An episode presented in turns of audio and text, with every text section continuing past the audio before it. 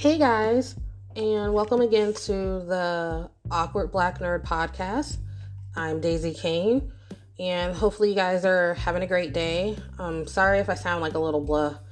I'm just a little emotionally drained because of current events, plus it being the middle of the week, and I just know that it's been a kind of a disheartening time for a lot of people, but hopefully you guys are powering through. I know I'm trying to, and um not that I haven't had other good things going on. I've been like I've been very inspired lately. I've been focusing a lot more on my writing career. Um I been trying to prepare for like a poetry book I have coming out. I'm still trying to figure out the date on that. Um as well as I'm working on another like two other books. Plus I do have like a um a book that's already out and published entitled My Brother's Keepers on Amazon and Barnes and Noble. Shameless plug.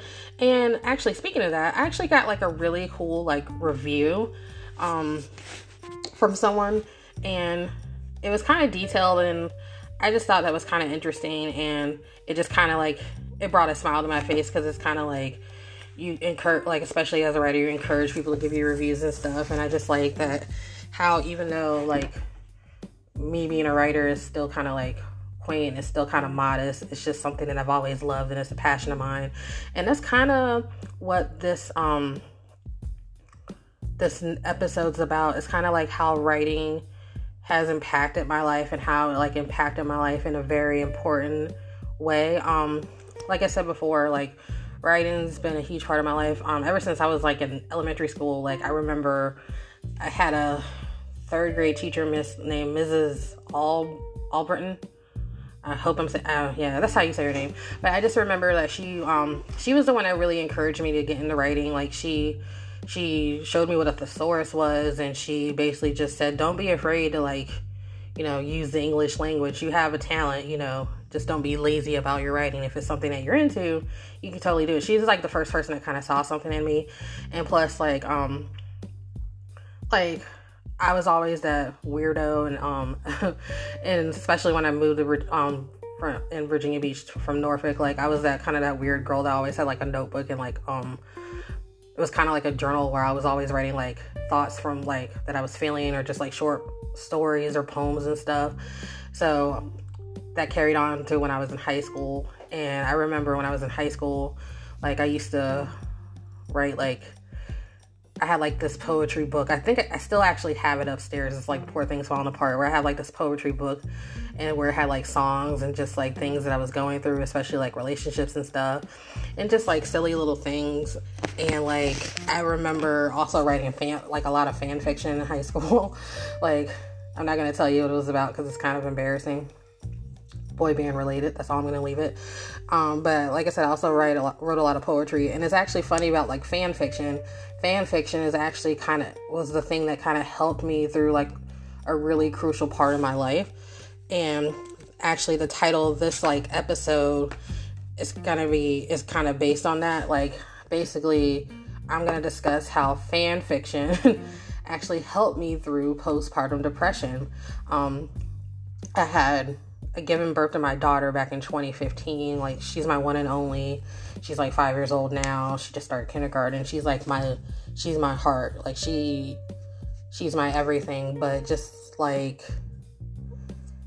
i'm not gonna lie just transitioning into motherhood was just like a tough thing. And even now there's still days where i struggle with it. But just like the beginning of it was just really really brutal. And i think a lot of it had to do with like plus like it didn't help that i like i have a like i'm open about this. Like anybody that knows me and anybody that knows me especially like recently i've talked about like i've had histories like i've had like a history of like anxiety and depression and um like i've had like panic attacks in the past and stuff and like i take medication for my anxiety now. It's like it's nothing to be ashamed of. Um but i just remember like growing up i never had like I was never able to get like a whole like full handle on it. Like I remember like I was just told that I'm just naturally anxious. And I just never like I think the only time I really like addressed it when I was like younger was like I remember kind of seeking therapy when I lived in New York City briefly. Like I stayed with my aunt and my cousins in like Brooklyn. And like I came across this clinical trial where like they were kind of testing like this new um, medication. It was like um I think it was a drug for like anxiety. It was like a um trial, and I remember like I remember it paid well. It was like every two weeks you get like over a hundred bucks. You talk to a therapist for like an hour, and then like they check your general health and they draw some blood to make sure there's no side effects.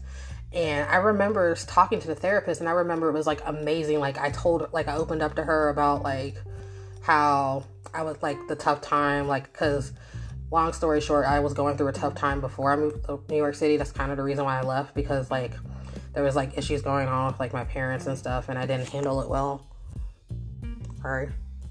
Plus, I was sorry. I had like something going on with my fingernail. Plus, I was going through stuff, so and it was nice to talk to the therapist. Unfortunately, I had to cut the trial short because one of the um um state one of the stigmas um one of the trying to word it correctly. Basically, they had to like they had to. I couldn't take the trial any longer because I had a past of like having a suicide attempt, and they were worried that it might because it was like a um, it was an experimental drug, and they were still trying to like I guess work out the bugs. They didn't.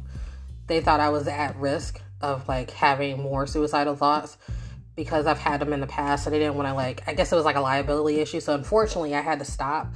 Although the therapist encouraged me to come back, but unfortunately at that time I didn't have like health insurance because basically I had a job, but I was, but the job was like part time. It was really shitty, and they didn't offer like health insurance, and you know, so I couldn't really afford to go. But I still managed to like I guess keep like my anxiety under control over years. Not really. It's like I kind of like I had it. I managed it a lot. Like I just kind of like I guess muddled through. So let's just say like I guess I had a lid under it. Like I had a like a lid on a lid on it. I can't talk today. So um, I guess like as I got older, I like kind of managed it, but you could tell it was still like bubbling like under the surface a little bit. Like I had a had control of it, but not really having control over it. Um, but um, you know, fast forward to years later, meet the love of my life, we get married, you know, we enjoy being married couple, we moved upstate New York, realized we want to start a family, and you know, 30th birthday, I get pregnant. Hope that's not too much TMI, but that's what happened. And um I'm not gonna lie, um, I enjoyed being pregnant kind of like it sucked that I did have to go on moderated bed rest for a little bit and I ended up having to like leave work earlier than intended to. Although I think it was kind of a good thing because I was working customer service for like a vision insurance company and it was like super stressful. But and that's kind of the reason, like one of the many reasons why I had to go on moderated bed rest, moderated bed, moderated moderated bed rest.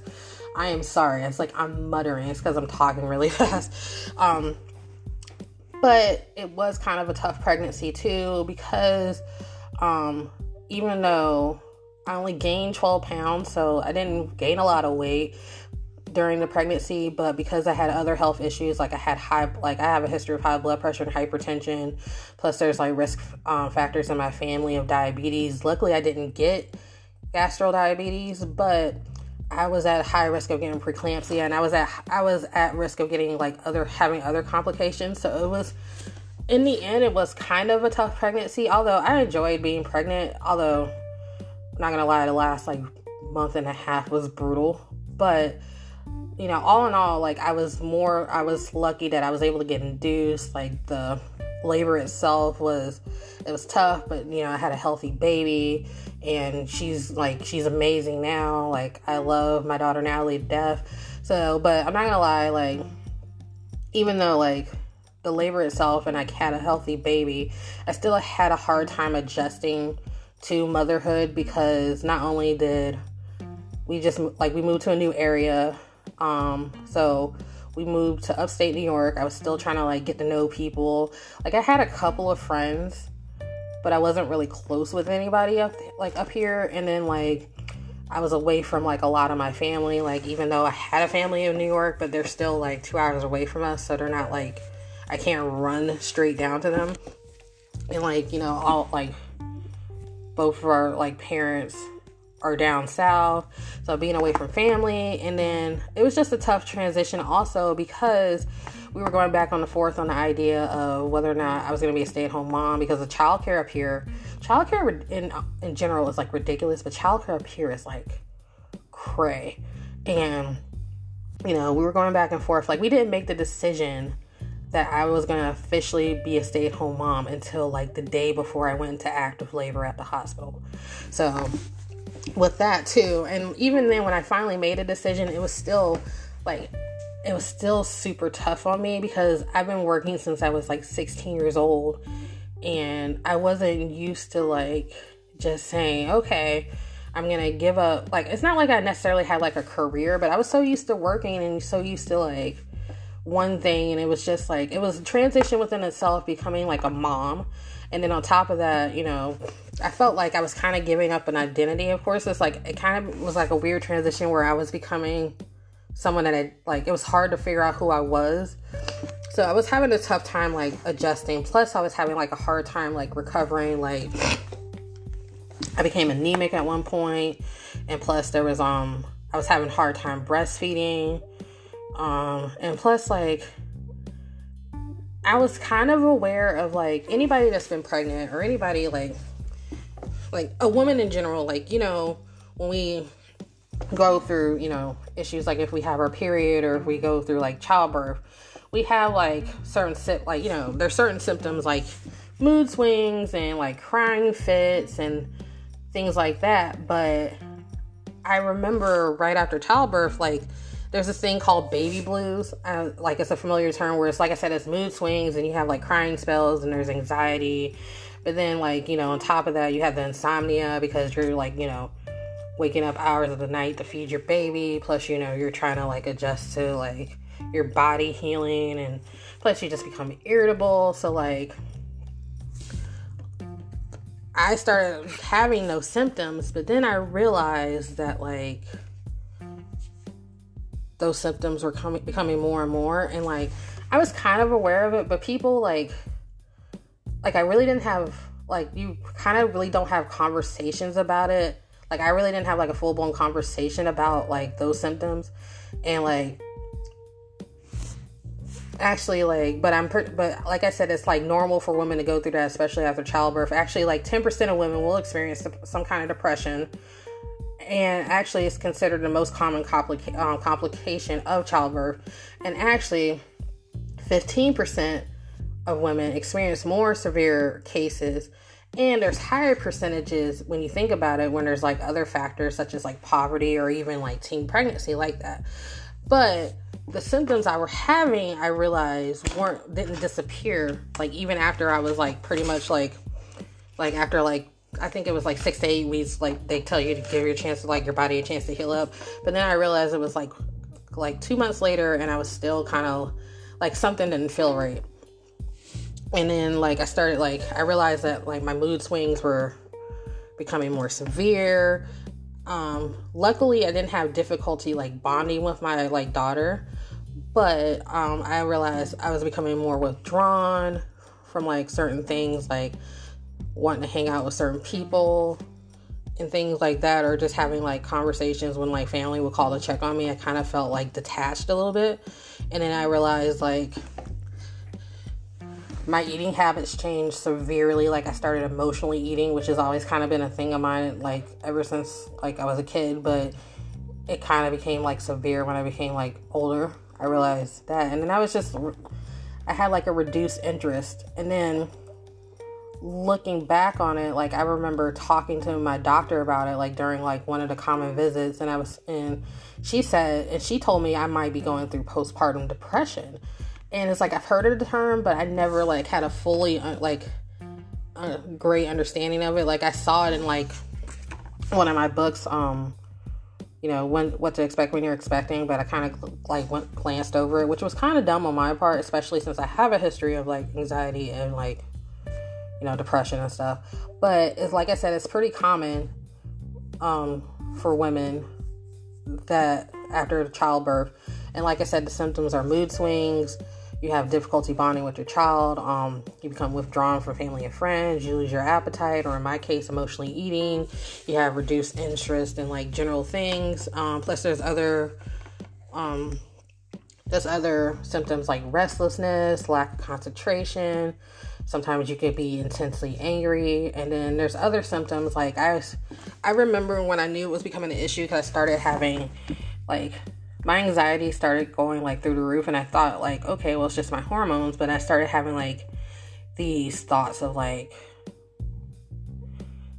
not necessarily like shame or unworthiness, but like thoughts of like hopelessness because like I said it was like a tough transition for me because like I gave up working and then I'm thinking okay I'm gonna have to do this for at least like four or five years. So is this my life now where I'm just like mom and I just clean up after people?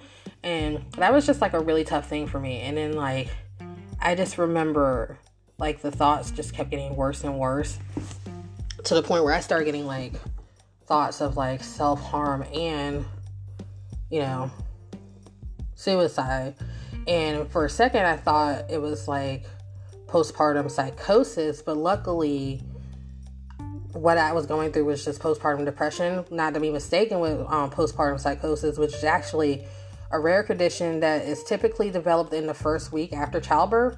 And it's kind of like the same symptoms, but there's more symptoms of like hallucinations and paranoia, and you have obsessive thoughts and you have more like intense thoughts of like self harm and suicide. And luckily, it didn't get to that point, but there's like a small percentage where other women aren't that lucky.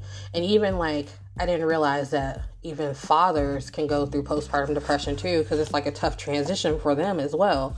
So, luckily, um, luckily I was able to get like a grasp of it when I was able to talk with him with my primary care doctor, and she helped me realize that even though I have a history of like anxiety and like depression, that what I'm going through isn't my fault. And I think that's like what a lot of people that go through postpartum depression have to kind of realize is that they have to realize that um, it's not a, like it's not a weakness and you don't have like a character flaw. You're not a horrible mom. And I know I definitely came to that conclusion when I started journaling my feelings a lot because that's something I did always when growing up. Like if I was going through like a really tough time, I would like journal my feelings just to get them out there, especially when I felt like I didn't have anybody to talk to. And that helped me out a lot, especially like when I got to the point where I actually contemplated taking my own life one night.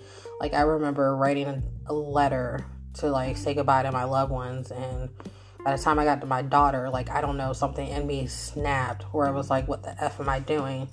And I remember taking out like my journal in my closet and just writing down what I was feeling, like I, like my feelings of helplessness, and just like once I got it all out, I just remember to had this big cry, and it just felt so cathartic. And I made it a point to just start journaling my feelings after that. And what came out of that is the more I started journaling, the more I got inspired just to write in general and that turned into me like whenever I did have free time where like if I was like up late or like in between cleaning or you know in between like Natalie taking a nap I would just start writing like other things like started writing short stories just for fun and that turned into me like going like looking for other short stories online and then I I don't know how I came across it. I think somebody I think either a friend suggested it to me or like I remember looking at it when I used to do like YouTube videos that Tumblr used to have like people used to post their short stories on there. So I started doing it just for fun. And then that kind of snowballed into this huge thing where I started writing fan fiction. And I did that for like maybe like the first two or three years of Natalie being born. Like, I just did it for fun. It was like a hobby. It became a hobby of mine. And it was something that I enjoyed. Like, it was silly, but it was fun. Like, I enjoy like creating characters and creating his own little world. And funny enough, I ran like I started talking to other people that did the same thing, and I formed like a couple of friendships with people.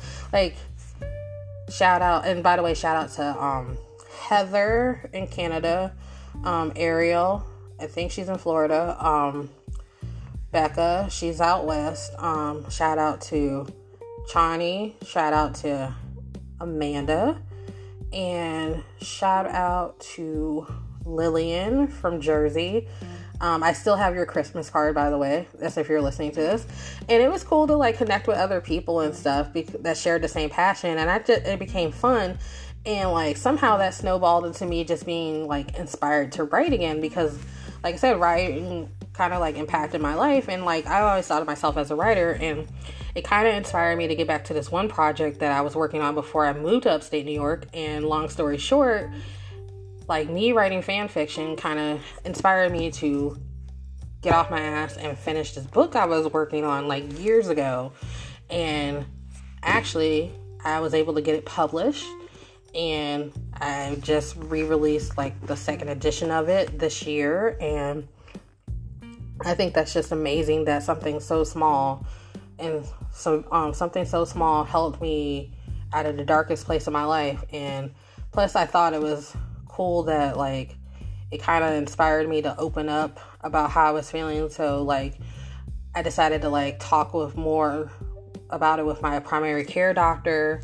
Plus like when I finally opened up to like my loved ones, like I discovered there was a program that through my husband's job that offered like therapy sessions like they offered up to like eight therapy sessions. So i was able to connect with like a licensed therapist and that kind of like got me on track to that kind of got me on track to get my mental health under control and you know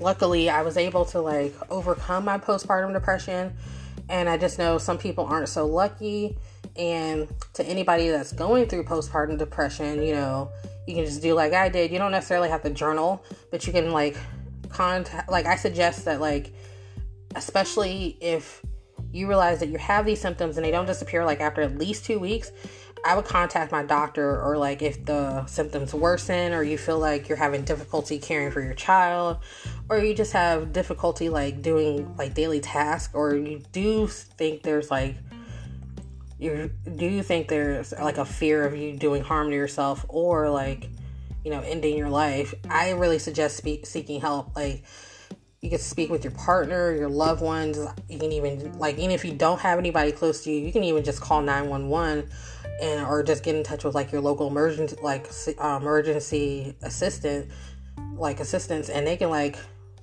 direct you to someone to speak with. And plus I said plus there's like I said the primary care, you can like research looking to get in touch with like a mental health professional and also, there's other things like um, the National Suicide Prevention Hotline.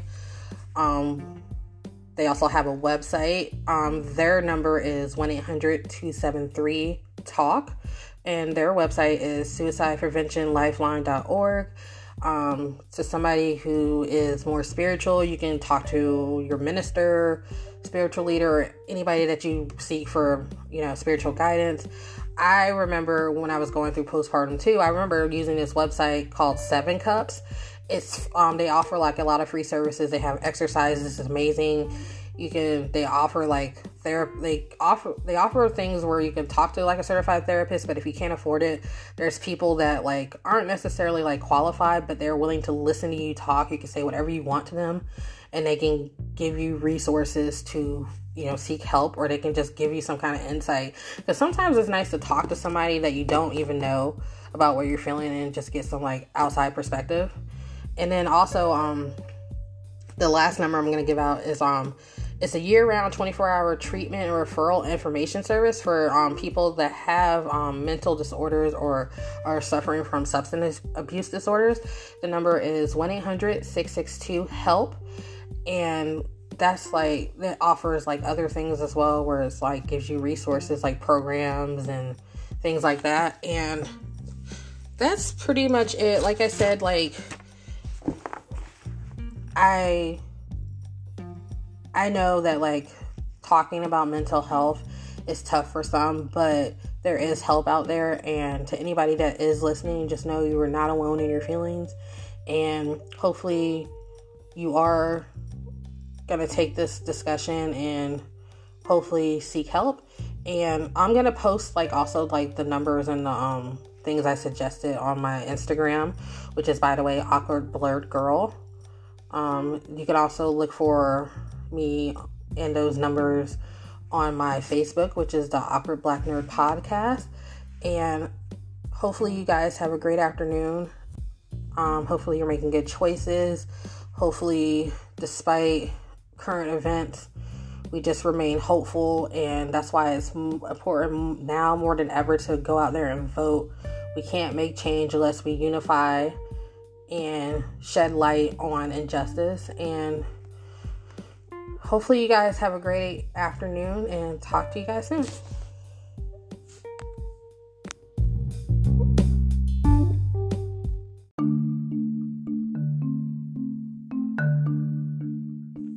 If you are suffering or know someone that is suffering with their mental health or is having suicidal thoughts, please contact the National Suicide Prevention Hotline.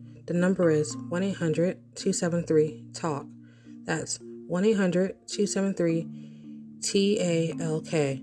You can also contact our website, which is the Suicide Prevention Lifeline.org.